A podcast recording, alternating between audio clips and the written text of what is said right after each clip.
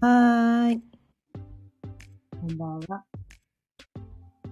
今日も6時になったので、聞き流すだけ、レディオコードやっていきたいと思います。今日はね、聞き流すだけヘリオコードの魚座編についてお伝えしていきたいと思います。改めまして、こんばんは。かよねです。毎日夕方6時から、だいたい15分から30分ぐらい、その日のテーマを決めて、気づきのヒントをお伝えしています。ということでね、今日はね、記念届け、えー聞き流すだけヒリオ講座の最終回でございます。はい。最終回。講座編についてお伝えしていきたいと思います。で、今日ね、初めてくれ、くださってるいるかもしれないけども、このね、聞き流すだけヘリオ講座ってどういうことを伝えてるのかっていうと、この、ヘリオセントリック先生術っていうのがね、この世の中にはあって、今までのね、いわゆる星占いとか、まあ、先生術って言われるものは、この地球が中心の、まあ、天動説っていうね、古代のね、古代の考え方を、この、元にした考え方で、こうね、地球上の自分が生まれた場所から見た天体配置をもとに、こう、世の中のね、こう自分の生まれ持った個性を読み解いていくっていう、先生術なんだけれども、私がこのお伝えしてるね、今年になってからお伝えしてる先生術っていうのは、自分が生まれた瞬間、太陽を中心にして、で、太陽系全体が自分だという大前提のもと、このね、地球上にあるこの肉体が自分なのではないと。太陽系全体が自分なんだ。そのだ、それを大前提に持って、この肉体はアバターであって、そっちが本体ではない。太陽系全体が自分なんだ。そっちが本体なんだっていう。まあ、そこを大前提とした先生術。まあ、そっちをお伝えしてるわけなんですね。で、今日がね、この最終回、魚座編についてなんですが、魚座っていうのはね、この毎日お伝えしてるように、この動きの性質としては、3つの動きがあるよと。12星がね、3つの動きに分けられるよ。で、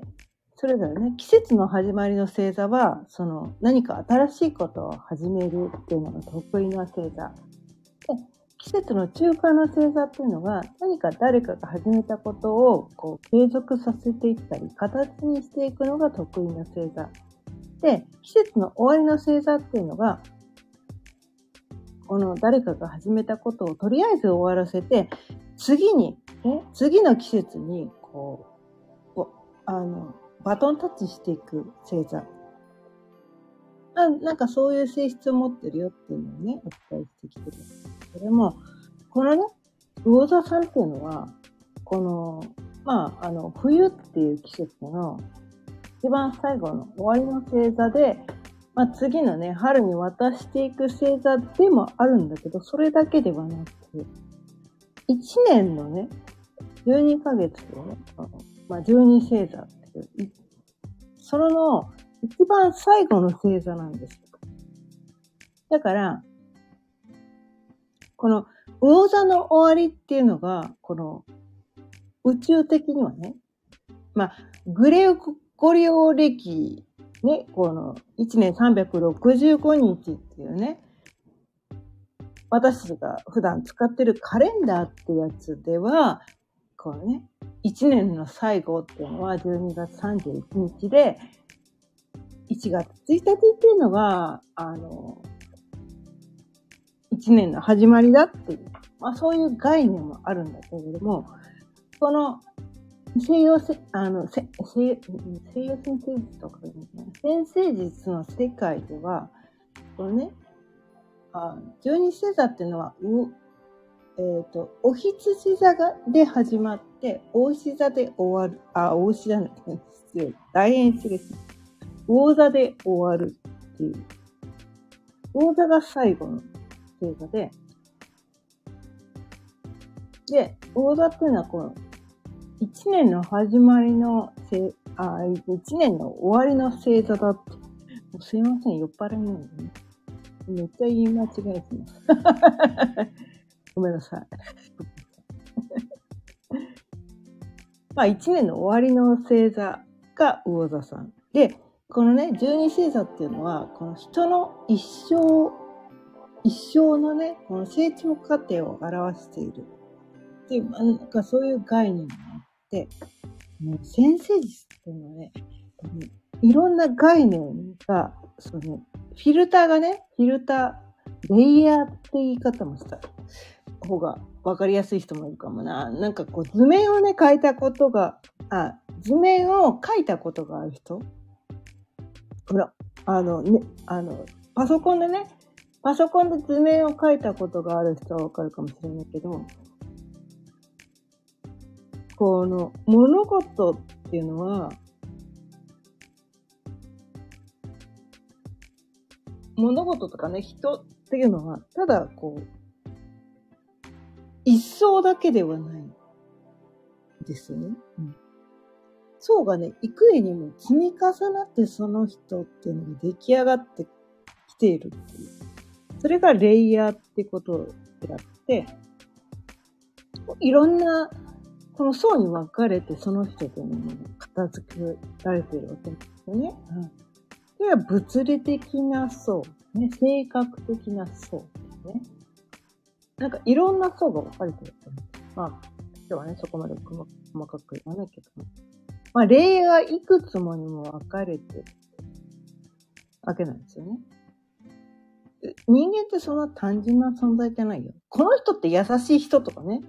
この人って厳しい人とかね。私たちって誰かのことをね、決めつけて見ているけれども、人っていうのはいろんな側面があって、すべての人にすべてのね、自分の側面を見せているわけではない。人それぞれね、誰に対するかによって、いろんな側面を見せているものなんだよ。で、あなたがね、見ている側面だけがその人の全てではないんだよと。家族にしか見せない側面もあるし、職場でしかね、見せない場面も、あの、側面もあるし、それがね、例えばこの、接客接客業だったりする場合、お客さんにしか見せない側面もあるし、同僚にしか見せない側面もあるし、この部下にしか見せない側面もあるし、上司にしか見せない側面もあるし、ね、家族にしか見せない側面もあるし、この友達にしか見せない側面もあるし、その友達もね、趣味の、趣味の分野の人にしか見せない側面もあるし、同級生にしか見せない側面もあるし、ね。あとは、なんかこう、人それぞれそのマニアックな趣味ってね、人にはちょっと大っぴらに言えないけど、なんかこういうのに対してすごい好きで、これを言ったらちょっと恥ずかしいから人には言えないけど、なんかそういう感じの側面も持ってたりとかして、そこで繋がった人だけに見せるようなね。その、お、表にはね、こう絶対言えない。誰、家族にも知られたくないって。そういう側面を誰しもが持ってて、そういう人にしか見せられない側面を持ったりとかして、人っていうのはこう、幾重にも、幾重にも層が積み重なってその人というものがあの、出来上がってきて、それは、その同時期でもう何側面もあるんだけども、その、幼い頃の側面もあったし、ね、年齢ごとにね、これね、毎春積み重なってるんです。毎春変わってってるんですよ、私たちっていうのは。毎春変わってってるんです。毎春毎春変わっていってるんです。そう思いませんか？今まで知らなかったことを私たちって毎春知っていくわけなんです。多分1年前の自分と全く同じ人っていないはずなんです。特にね、今の世の中っていうのは、情報社会って言われてて、昨日ね、一瞬前まで知らなかったことを今知ってる。一瞬前まで経験してなかったことを今経験してしまった。誰かとオンライン上とでつながって、誰かとそのね、オンライン上のコミュニケーションを取ることによって、ああ、確かにそうだとかね、その大切なことに気づかされてしまうっていう出来事が起こってきてる。それがね、昔はね、10年前はここまで早くなかったけれども、それがね、そのスピードが日々日々、この、早まっているのが今という現代社会なんですよね。うん。だから、ものすごい多様性がある。私というものはこういう人ですという、もう確定できない時代に突入しちゃってるんですよ。で、講座のことね、まだ 何も伝えてない 今まで超無駄なことを伝えてるようにね、聞いてくださってる方思うかもしれないけど、これね、今まで伝えてきたこと全部魚座の要素、込み込みです。込み込みなんです。魚座って、まあ、動きの性質で言うとね、3番目の何かを終わらせて、ね、一つの季節を終わらせて次のせあの季節にバトンタッチしていくっていう性質もあるんだけれども1年を終わらせて次の年にバトンタッチしていくっていう性質もあるわけなんですよね。うん、なので、なんて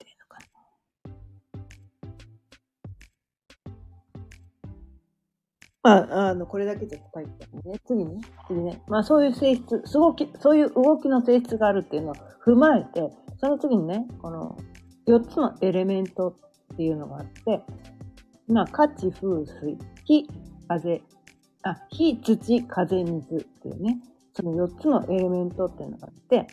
講座はね、そのね、4番目の水の性質があるんですね。で、水っていうのは、えー、っと、何かにひっついて、何か対象物にこうひっついて、対象物を濡らしていくっていう性質もあるし、あとはね、この何かと混ざり合って違うものに変わっていくみたいな、なんかそんなこともあったりとか、あとはね、こう、えー、まあ、土に、土に対して、土の上でこう、土、土じゃなくてもいいんだけど、あの、水、砂でもいいんだけど、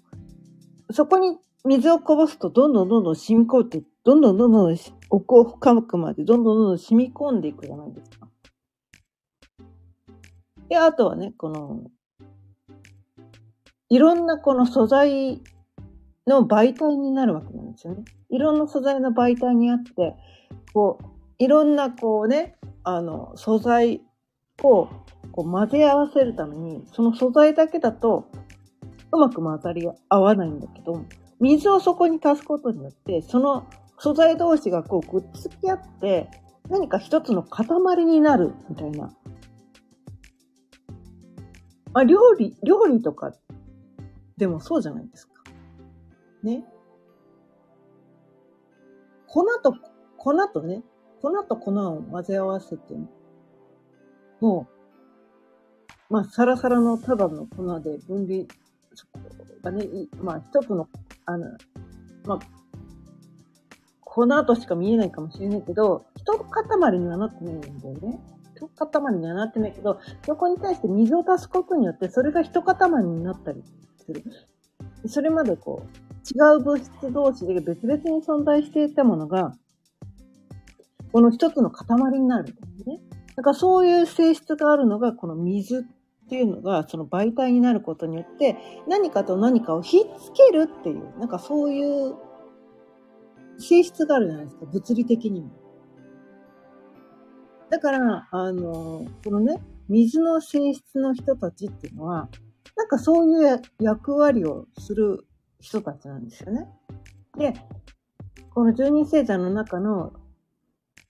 まあ、あの、鳥ですね。一番最後の、一番最後のこの人たちっていうのは、この水の性質の中の一番成熟した性質を持っているわけなんですよね。うん。で、何かと何かを知ってる。まあ、それは人と人を知ってるとかね、なんかそういうのもあるかもしれないし、うん。で、そこに対してね、ジャッジをしないんですよ。このね。成熟してるから。十二星座の中で最も成熟した存在が、この魚座さん、ね。うん。で、この十二星座っていうのは人間の成長過程っていうのも表しているっていうことを言って、これが、えっ、と、人間の成長過程でどういう方かっていうと、まあ、死ぬ間際だったりとか、死死後の世界も表していたりとかするっていうね、考え方もあって、超やばい、ね。そう。生と死の境界線も、すらも曖昧になっているぐらいの成熟しきった状態なんですよね。うん。で私はね、まだね、死んだことがないから、まだ死んだことがないから、それが本当のことなのかわからないけれども、よくこう、死ぬ間際に人生が走馬灯のように、こうね、見えて、こうすべてのね、すべての、自分のすべての、うん生きてきたすべてが無駄じゃなかったんだ、みたいな、なんかこう、なんかな。よく、な、どんなにね、苦しい人生を生きてきた人でも、亡くなった瞬間は、すごく安らかな表情で亡くなっていくとかね、なんかそういうことを、まあそうじゃない場合もあるかもしれないけどね、私もね、この世です亡くなった方のね、すべての顔を見たわけじゃないか、それがね、絶対だ !100% だって言いたいわけじゃないんだけど、でもよくそういうふうに言うじゃないですか。ね。亡くなる間際にはね、脳内物質、人間の体ってよくできてきて、この脳内のね、モルヒネみたいなものが脳からね、分泌されて、亡くなる瞬間は、その私服の中で亡くなっていくらしい。らしいんですね。らしいです。はい。らしい。から、亡くなった方っていうのは、それまでね、どんなにこう、何かで苦しい。それが病気の場合もあるかもしれないし、怪我の場合もあるかもしれないし、何かの、な何で、まあ人それぞれね、いろんな苦しみがあるけど、亡くなる瞬間だけは安らかに亡くなっていって、亡くなって仏様に皆さんなっていくっていうね、なんかそういう考え方もあるわけなんですね。うん。だそれっていうのは、どういう状態なのかっていうと、それまでね、どんな経験をしてきたとしても、すべてが、そのね、言い悪いとかね、ジャッジをしないんですよ。魚座の人たちっていうのはね。ジャッジをしないんです。で、ああ、そう。十二星座っていうのはね、ねヘリオセントリックは、十二感覚っていうのに分かれるわけなんだけども、その魚座さんっていうのはどういう感覚なのかっていうと、味覚です。味覚。味ね。味の味覚。で、これはね、ヘリオセントリックっていうのは、この、肉体がないっていうのが全体だから、いわゆるこのね、この肉体がある上での食べてね、実際にこう、口に含んで食べてみる味覚ではない味覚なんです。それはどういうことかっていうと、この私って人生でいろんなことを、いろんな経験を味わうじゃないですか。その味覚なんです。だから、なんだろう。味覚っていろんな味覚あるじゃないですか。ね。あの、甘い感覚、辛い感覚ね、渋い感覚、酸っぱい感覚、しょっぱい感覚、渋い感覚。まあ、6つの感覚がね、あるって言われるけど、人生の中での、その、味覚を、全部の感覚を味わいたいっていう。か、なんかそういう人たちなんじゃないかなと思うんですけどこの魚座のね、ヘリオチャートで魚座が天体にある人たちっていうのは、なんかそういう人たちなんじゃないかなって思うんですね。私はこのヘリオチャートで魚座に天体がないから、ちょっとよくわかんないんだけど、ただ私のね、身近な事例でいくつかあるのでね、順番にね、お伝えしていきたいと思うんだけど、まずね、一番最初に、える、えっ、と、まあ、太陽中心でいくと、水星があります。水星がある人っていうのは人生の、この、まあ、地球上で生きていくための、まあ、ざっくりした方向性ってことなんですね。それが、ヘイリオチャートで水星が魚座にある人っていうのは、その、この世でいろんな経験を味わうことっていうの、それをそれがざっくりとした人生の方向性の人たちなんじゃないかなって思うんですね。うん、で、その次に、この金星がある人。メリオチャートで、えー、金星が魚座にある人。これはね、あの、私のこの長男坊ね、31歳の長男坊がそうなんですけども、なんかこの、ジャンルを決めず、ね、ジャン、なんかね、境界線がないんですよ、この魚座の人たちっていうのは。この生きてるとか死んでるとか、生死の境目も。で、これがいい悪いのジャッジも何にもない人。その境界、すべてのジャンルに対しての境界線が曖昧な人なんです。時代の境界線も曖昧だし、いい悪いの境界線も曖昧だし、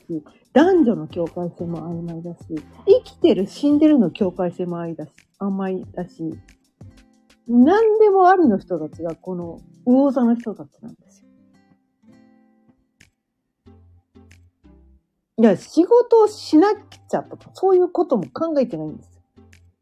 これが正しい。言い悪いの境界線がそもそも曖昧だからね。ねばべきっていうの持ってない人たちなんですよ。いや、わかりますこれ。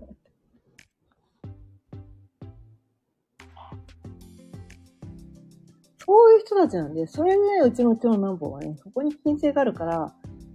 なんかね、いろんなことね、いろんなことを言い悪いじゃなく、で、それ、それね、こう、金星がある人たちって、それをね、実際のお仕事に結びつけようとしないんです。ただ単に、そこを楽しんでるっていう 人たちなんです。だからいろんなジャンルに対して、この境界線を設けずに、ただと楽しんでる。それを味わって楽しんでる。なんかそういう人たちなんじゃないかなと思います。東京なのかね。まさにそういうだから。で、その次ね、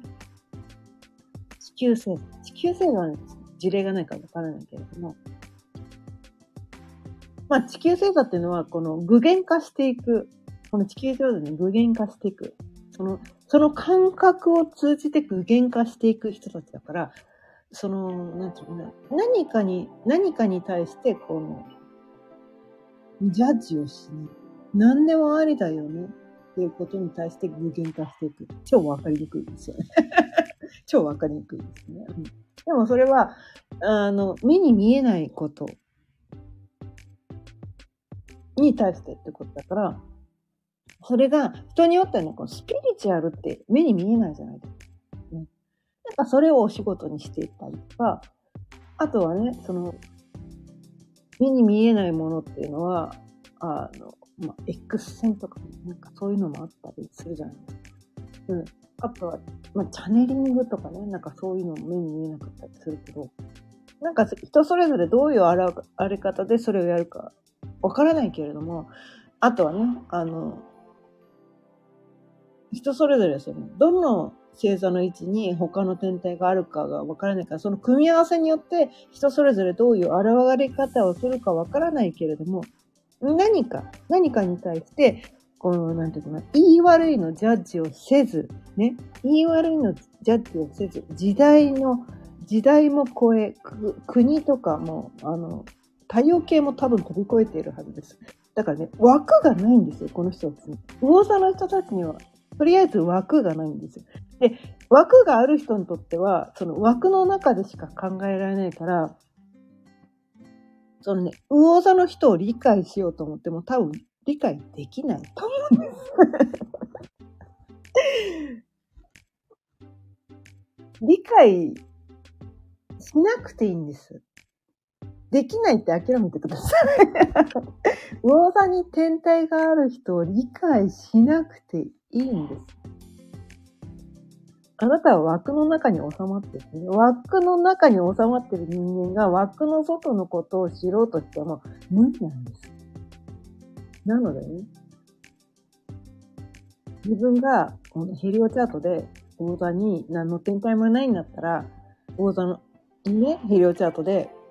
あの、魚座に天体がある人を理解しようとしないでください。ただ、あ、この人ってなんかわけわかんない人なんだなって そう思ってください。はい。ということで、その次にね、火星です。火星っていうことは、やっぱりそうね、ほら、こういう、なん、なんていうの、枠を超えて、どんどんどんどん広がっていくっていう、なんかそっちの方向に対して、すごくこう、それをどんどんやっていきたい。スピリチュアルってわけわかんないじゃないですか。わけわかんない。まあ、オカルトの人も人によってはいいかもしれないけど、そのわけわからない方向、捉えどころのないものに対して、この、やって、探求したいとやっていきたい。そういうことに対してこう社会と関わっていきたいってそれをやっていく人たちなんじゃないかなと思います。私はねこれはねあのね私ね魚山天体がないからな多分こうなんじゃないかっていうこうあの予測でしか言えないので 間違ってたらごめんなさい。でその次のね、えーと、木星の人。木星っていうのはそこに対して、えー、この恵まれポイントがあるから、ナチュラルにそのね、こう、言い悪いの概念を全く持たずに世の中を見ることができるとか、人をま何のジャッジもせず受け入れることができる人とか、それがね、もう、もう何の枠もないんです。何の枠もない。もう想像することしかできない。何の枠もないからね。何でもありだよね。ナチュラルにできちゃう人だから、ひょっとしたら、ひょっとしたらね、周りの人から見たら、え、この人めちゃめちゃいい加減じゃん。ダメダメじゃんって見えてるかもしれないけど、私に言わせると、あ、そういう人ほど、もう拝むしかない。いや、神様、神様。あ、すげえ。ま、ま、言葉、言葉にならない感じなんで。私に言わせるとね。私に言わせると、何も言えない。北島康介になっちゃう。そういう存在なんです。え、だからね、ほ、本当に、その、うチャイヘリオチャートでね、講座に土星がある人っていうのは、言葉にできないぐらい、すげえ人なんですよ。それしか言えないんです。だってもうね、私が魚座に目的がないから、わかんない、わかんないっていうのが一番あるけど、もう理解不能 なぐらい限界がない人たちです。でチャランポラに見えるからといって、その人がダメダメなわけではないかもしれないよっていうのをね、ちょっとね。まあ、ひょっとしたらね、ホームレスとか、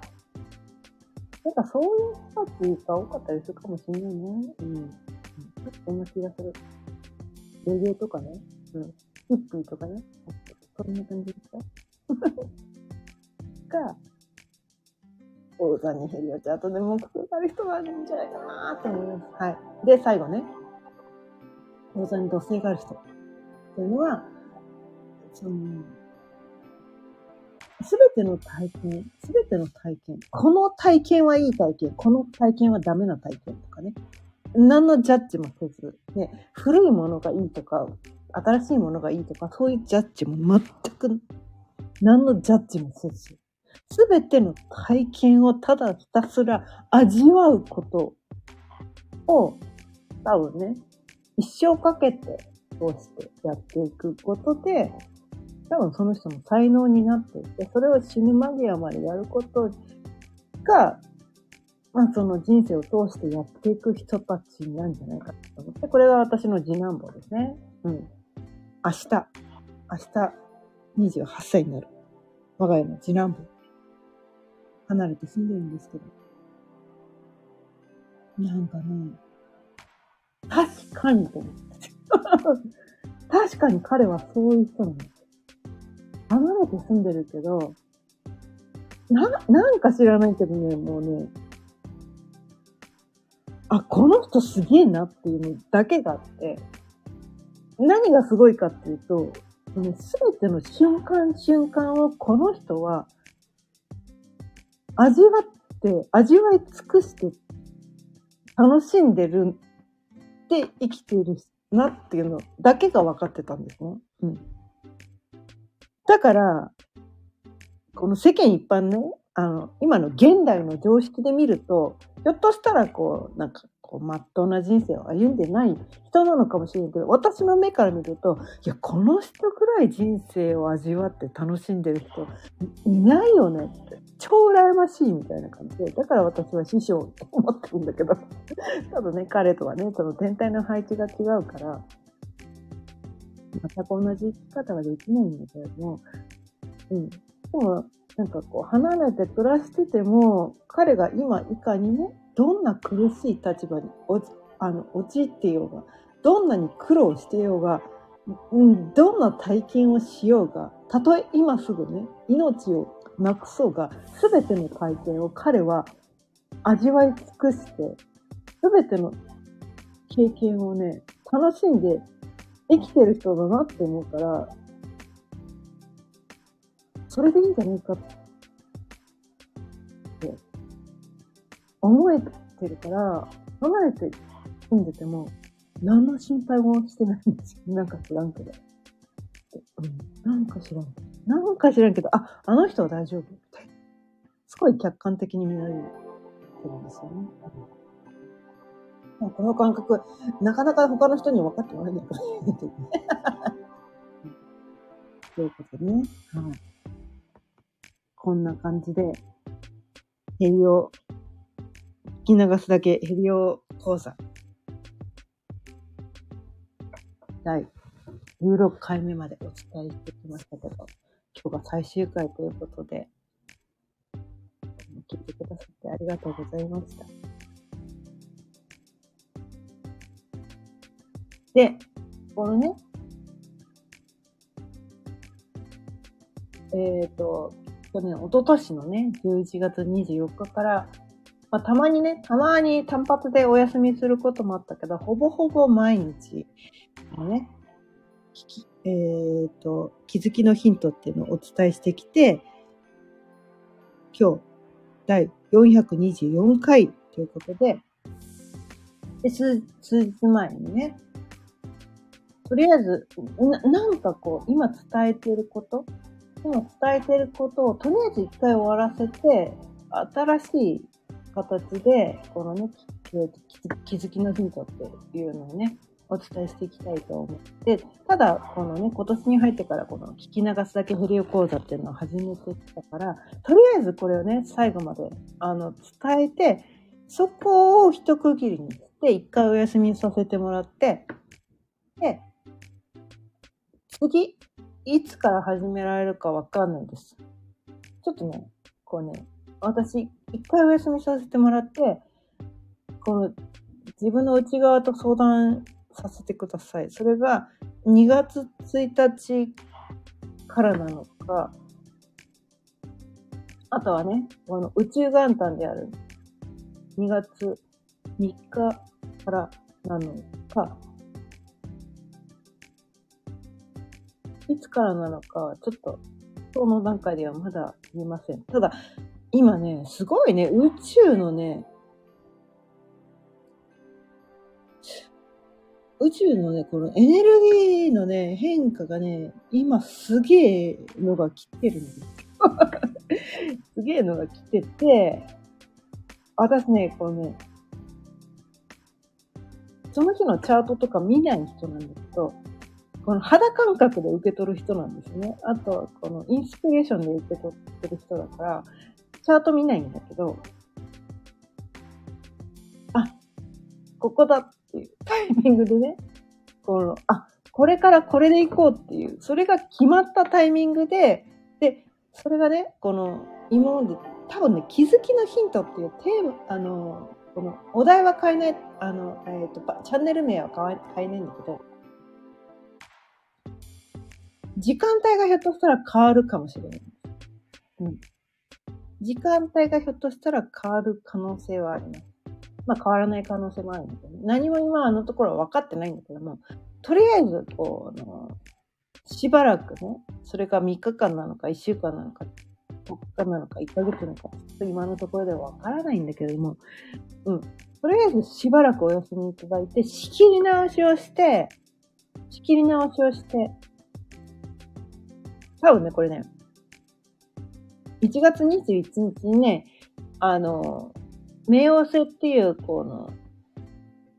ものすごくこう、私たちの人生に対して大きなこの意味を持っている天体っていうのが、今までね、それまでね、あの、ヤギ座にいたんだけど、水亀座に移ったわけなんですよ。で、私結構冥王星のエネルギーめっちゃ受け取ってる人だから、うん、それがね、1月21日に、あの、ヤギ座から冥王星に移っ、あ、冥王星で、えっと、水亀座に移ったってことで、私、水亀座めちゃめちゃ強い人だから、そこに対してなん、なんか、なんか、なんかメッセージが来てるけど、まだ今のところクリアになってきてないんですね。なんか来てる、なんか来てるっていうのがあって、え、え、で、で、その、冥王星っていうのはその破壊と創造のエネルギーがめちゃめちゃすごいので、で、変容のエネルギーなんですね。変化ではないんです。変化ではないんです。変容っていうのは全く新しいもので生まれ変われよっていう。なんかそういうメッセージだけが来てて、じゃあどう生まれ変わればいいんですかっていうのがまだ私の中でそのクリアになってきてないから、うん、それがクリアになってきてからまた改めてこのね、音声配信 YouTube っていうのね、改めてやっていきたいと思うんだけれども、とりあえず今日まですね、このヘリオチャート、お伝えしてきて、はい。とりあえずやりきったなということで はい。ここで一区切りで、はい。今日も聞いてくださってありがとうございました。しばらくお休みいただいて、またリニューアルした、かゆねの音声いつからか、まだわかんないけど、どういう形になるかわかんないけど、また、リニューアル後も聞いていただければ嬉しいと思います。今日も聞いてくださってありがとうございました。それでは、また次回、いつになるかわかんない、また聞いてくださったら嬉しいと思います。それではまた、聞いていただける日まで、皆様お元気さようなら。